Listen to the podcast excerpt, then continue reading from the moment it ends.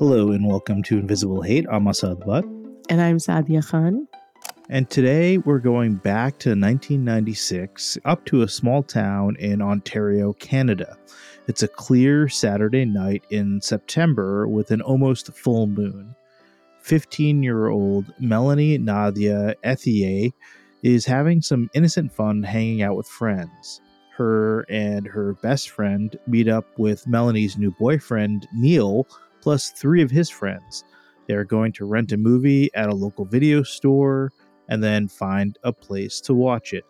They eventually decide to go to one of their houses, a house that is just 10 minutes away from Melanie's family's home.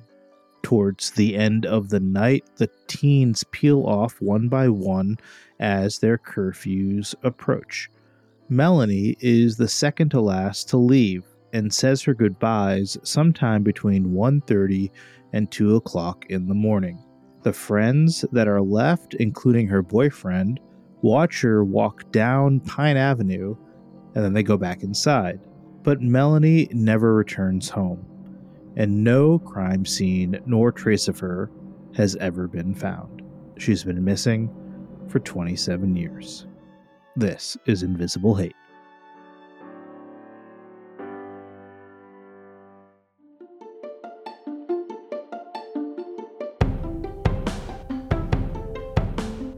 Welcome back to Invisible Hate, a weekly true crime podcast in which Saadia and I attempt to uncover the ugly truth behind various hate crimes, both recent and historical. Many of the cases that we discuss involve crimes committed against minority groups.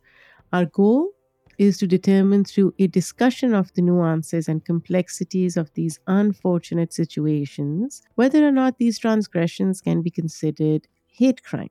As will soon become clear, today's case appears to fit many of the criteria for a hate crime. But let's not get ahead of ourselves. For now, let's start simple with the details of the case. Asad, are you ready? Yeah, Saadia, before we begin, I just want to note that I'm on baby duty today and my daughter Isha just woke up from her nap. And so if you hear her in the background, she is just uh, joining the conversation. She absolutely is. And also for listeners, I'm not feeling well. I either have cold or flu. I haven't figured it out yet. So my voice is raspy. So between Isha and my voice, I hope we can I don't know. I think it sounds a lot better, Sally. I think we should keep you oh sick the gosh, entire I time. Said, I'm just kidding. Are you being mean to me? I'm, just I'm, just kidding around. I'm just kidding around. You know, there was an episode of Friends, right, when she had the bad voice, but it made her sing a lot better. Phoebe, I think oh, it was. Oh, maybe I should try singing with this voice. Yeah, let's let's try it. Not right now, Asad. Maybe off mic. yeah, yeah. So, yes, Saadia, this is the missing case of Melanie Ethier. Melanie is a responsible and independent girl and is often seen running errands around town. The day of her disappearance, on September 29, 1996, she runs into her best friend and together they run errands. They grab pizza, shop for ingredients to bake her grandmother a birthday cake, and pick up money she's owed for babysitting. Around 9 p.m., they decide to rent movies with her boyfriend of three weeks and some of his friends. All of them are from the local English speaking high school, which is different from the French speaking one that Melanie went to. They head back to one of the friends' houses, but are told they can't watch the movie there.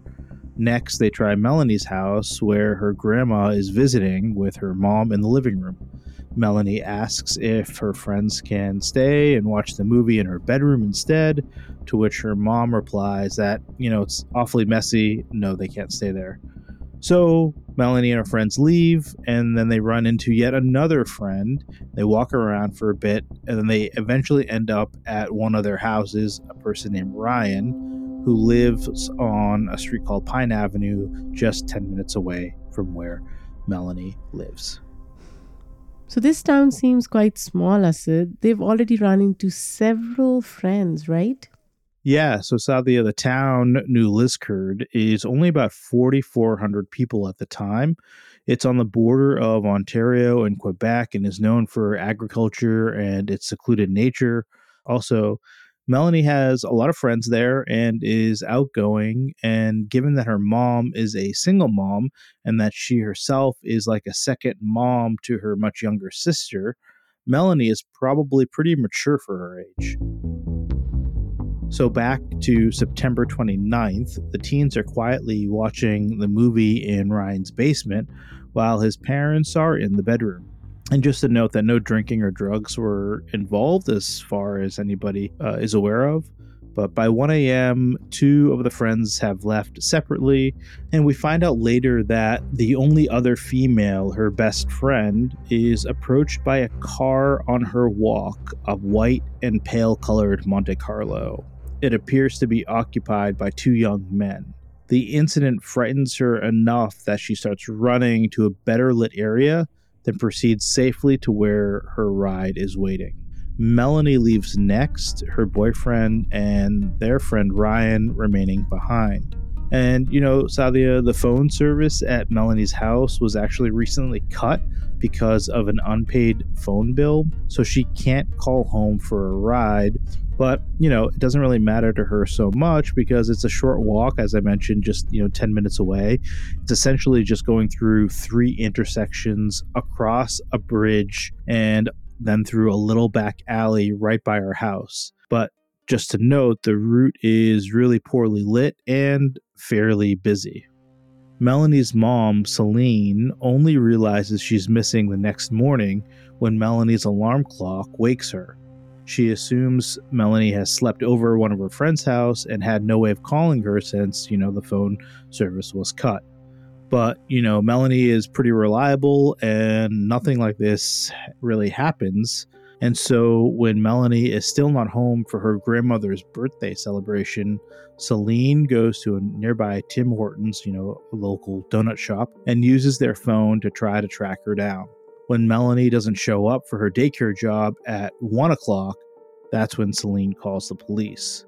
Here is a clip of Celine talking about that final time she saw Melanie. So as soon as I said, Your room's a mess, like, let's go, guys. And she said it with a smile. So that was the last thing I saw of her. Then they walked out. So she was in a good mood when she left the house. I walked to the sidewalk and I looked at them walk away. And then I asked myself, what am I doing here? That was, I've never done that before. But I guess it was the last time I saw her. That is so sad. Asad, can you tell us more about who Melanie was? Yeah, so Saadia Melanie was born in Canada to a white mother and a black father. Her mother was only 18 when she was born and returned to college 10 days after giving birth. Her father returned to Botswana, where he was from, though her parents were on good terms, apparently. She is raised by Celine and also has a sister, Jessie, as we mentioned, who is five at the time of her disappearance. The family struggles financially, but are close, happy, and resilient. Melanie is one of three black girls in the town. She's an honor student, speaks two languages, has lots of friends, and enjoys dancing. She also really loves kids and works at a daycare attached to her high school. She's described as bubbly, well behaved, and super responsible, in charge of opening and closing the daycare alone. When she's older, she wants to become a teacher. In 1996, she's in the 11th grade. She's five foot five and approximately 120 pounds. Her mom says there's nothing that she couldn't have done in life It sounds like she has a really good head on her shoulders and is in a safe community. Asad, I can't imagine she had any enemies. None that anyone knows of. She was not known to get into any trouble, Saadia. But you know what? Sometimes you don't even know who is planning stuff against you. And this is so sad. It just breaks my heart. So, what happens after she goes missing? Yeah, so the search begins the day Melanie is found to be missing. It is expedited perhaps because she is such a good kid and something is clearly wrong. Police retraced the route she would have taken home. They checked surveillance along it. They canvassed nearby homes and they questioned all of the friends that were with her the night that she went missing. All of them passed polygraphs. Soon after, dogs are brought in and search and rescue scour the river under the bridge that she would have crossed, but the dogs don't find anything. And nothing of Melanie's is ever recovered that Celine knows of. A credible witness, though, says they spotted her walking across the bridge the night before. Another witness claims they had seen her walking alone and unbothered. One person claims to have heard a girl screaming that night and yet another claims to have seen her on the sidewalk of the bridge where a car with two young men coerced her into the car, though police don't consider this account reliable. And just to note, the town that she was living in, Saadia, is located close to the Trans Canada Highway, making for a quick escape by car if needed. Oh my gosh, Asad that's so true. There is lack of evidence and to imagine that all of this happened in a small town and nobody knew what exactly happened, this is just mind boggling to me. Yeah, sadly. So this case is unusual for its lack of evidence. It rocks the small town. How did nobody see exactly what happened? How is her body never found? It's just like, where is the evidence? Where is her body? Where where is anything? And you know, sadly, they offer a reward and still nothing has ever come of it. There have been many potential sightings of Melanie's and theories as to what went down over the years, but the task force in charge disbands in 1998. But they also have two officers that look into leads for years, and those two officers and others interrogate over 300 potential suspects. Details from the crime have been submitted to PowerCase, which is a newish case management system that alerts detectives to similar circumstances in other investigations. And, you know, Saadia, as of 2010, over 700 tips from 500 witnesses have rolled in. And remember, this was just a town with 4,400 people, so a lot of tips coming in. Yeah, for a long time, states in the US didn't report details of crimes to other states, which to me is stupid because it did make a lot of criminals get away with interstate transgressions. Our national crime database was established in 1967, but the system is much needed, and I'm glad it was established, even though late. Yeah, so Saadia, for as many tips and witnesses as there are, few seem to be verified by police. The Ontario Provincial Police, also known as the OPP, who took over the case, remain incredibly tight lipped to preserve the integrity of the investigation. All they've really said is that she was likely lured into a vehicle and killed, as she had no reason to want to leave the town. In 2020, so, just recently, the OPP declassified some of Melanie's best friend's accounts of the suspicious vehicle that was seen, but that friend has remained anonymous, rarely speaks to the media, and now lives overseas. The only quote I could find from the investigators was an account by the Royal Canadian Mounted Police saying that, quote, all evidence and data collected to date would indicate that Melanie Ethier has met with foul play at the hands of person or persons unknown. So weak. Even after 27 years, I'm not sure how I feel about police holding details close to the West for this long when their investigation has yielded so little. Like 27 years is a long time. Yeah, so the OPP says that they don't want whoever is responsible to know what, if any, evidence they have technology, amongst other things, has kept the case in the public eye. And if they reveal too much, they think it can be difficult for police to authenticate info. So Asad, if the police aren't saying anything other than foul play likely occurred, what are some of the theories going around the town? Yeah, well, her boyfriend actually gets a lot of blame for not walking her home.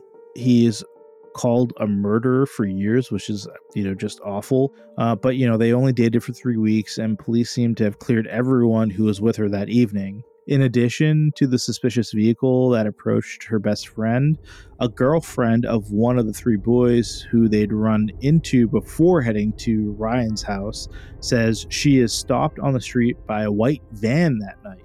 And that person says that she was asked for directions by two unkempt men, indicating they were from out of town, and is frightened when her dog starts barking loudly. The same van and one of the men inside are also seen by an employee of a video store where Melanie and her friends rented that movie. He didn't look like he was in there looking for a movie. He just looked out of place and he gave me the heebie jeebies. Um, and I even thought to myself, I'm going to get a license plate number. So I looked out the window, but where the van was parked, the light was out above it, so I couldn't see anything. So, yeah, so this employee is spooked enough to call her dad for a ride home that night after work. Police come into the store to verify that Melanie and her friends had been there, but never questioned this employee. We're going to take a quick break. When we come back, we'll cover even more thoughts on what might have happened to Melanie. This is Invisible Hate.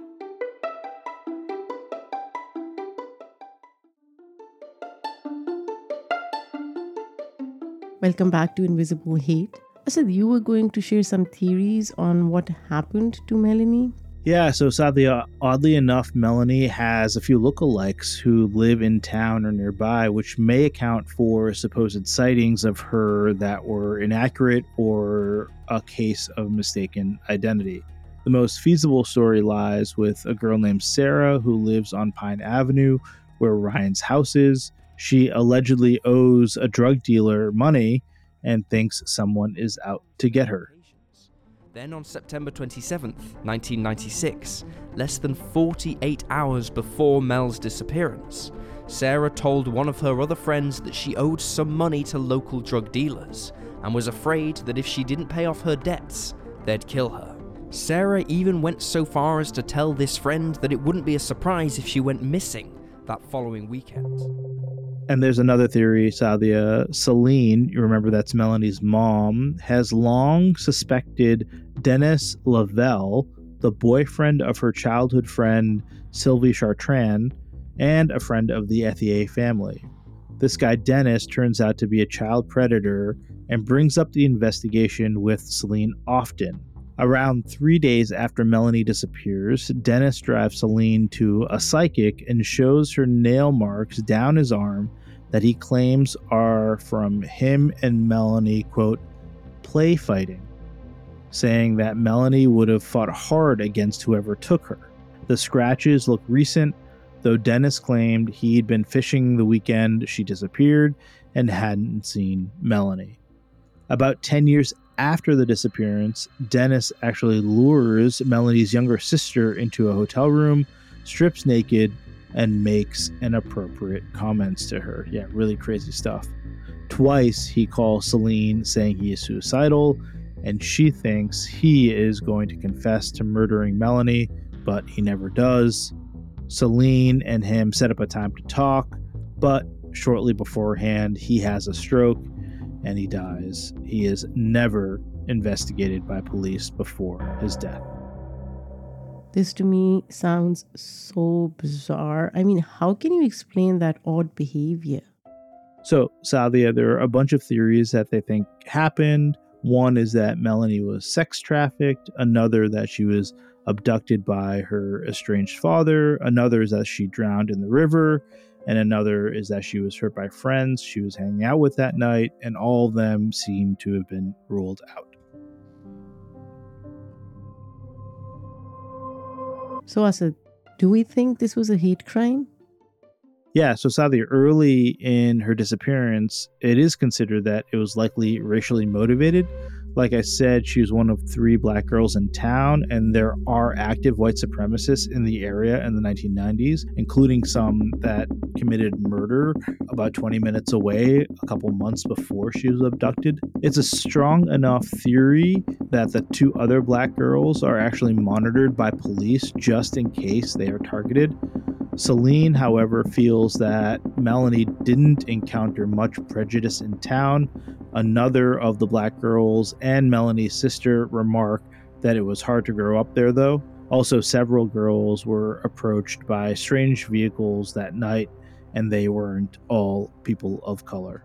This is a tricky one, Asad. You're right. On the one hand, she is one of the three black girls in town, as you mentioned, and there are active white supremacists in the area in the 90s, right? So that makes me think it may be racially motivated, but if it was happening to other girls who weren't all of color, then it may just be a random act of violence perpetrated against Melanie. So I'm not sure, Asad. I'm on the fence. But where does the case stand today?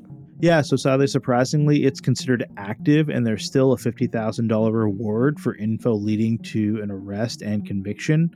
Some of Melanie's missing posters were still up as of 2020. The story is kept in the headlines by a bunch of things, uh, including the podcast, including a YouTube series, a spiritual medium, new technology, and a local group that is really committed to uh, solving missing persons cases across Canada.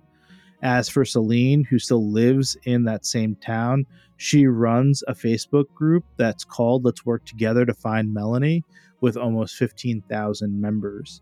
As of 2021, Saadia, she's been receiving tips every day saying she's heard just about everything from Melanie being burned to dropped in a mine to put in a wood chipper.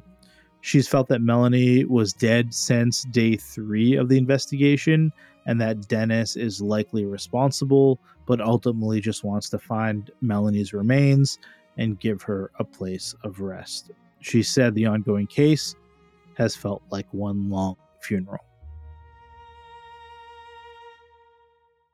Yeah, so there are a lot of ways that you can help. I think the biggest thing is you can check out Celine's Facebook page. We'll have a link to that in the show notes. And we'll also have a link for you to be able to report anything directly if you have any information about this case. Thanks so much for listening to Invisible Hate. If you want to learn more, check out links in the show notes about the case.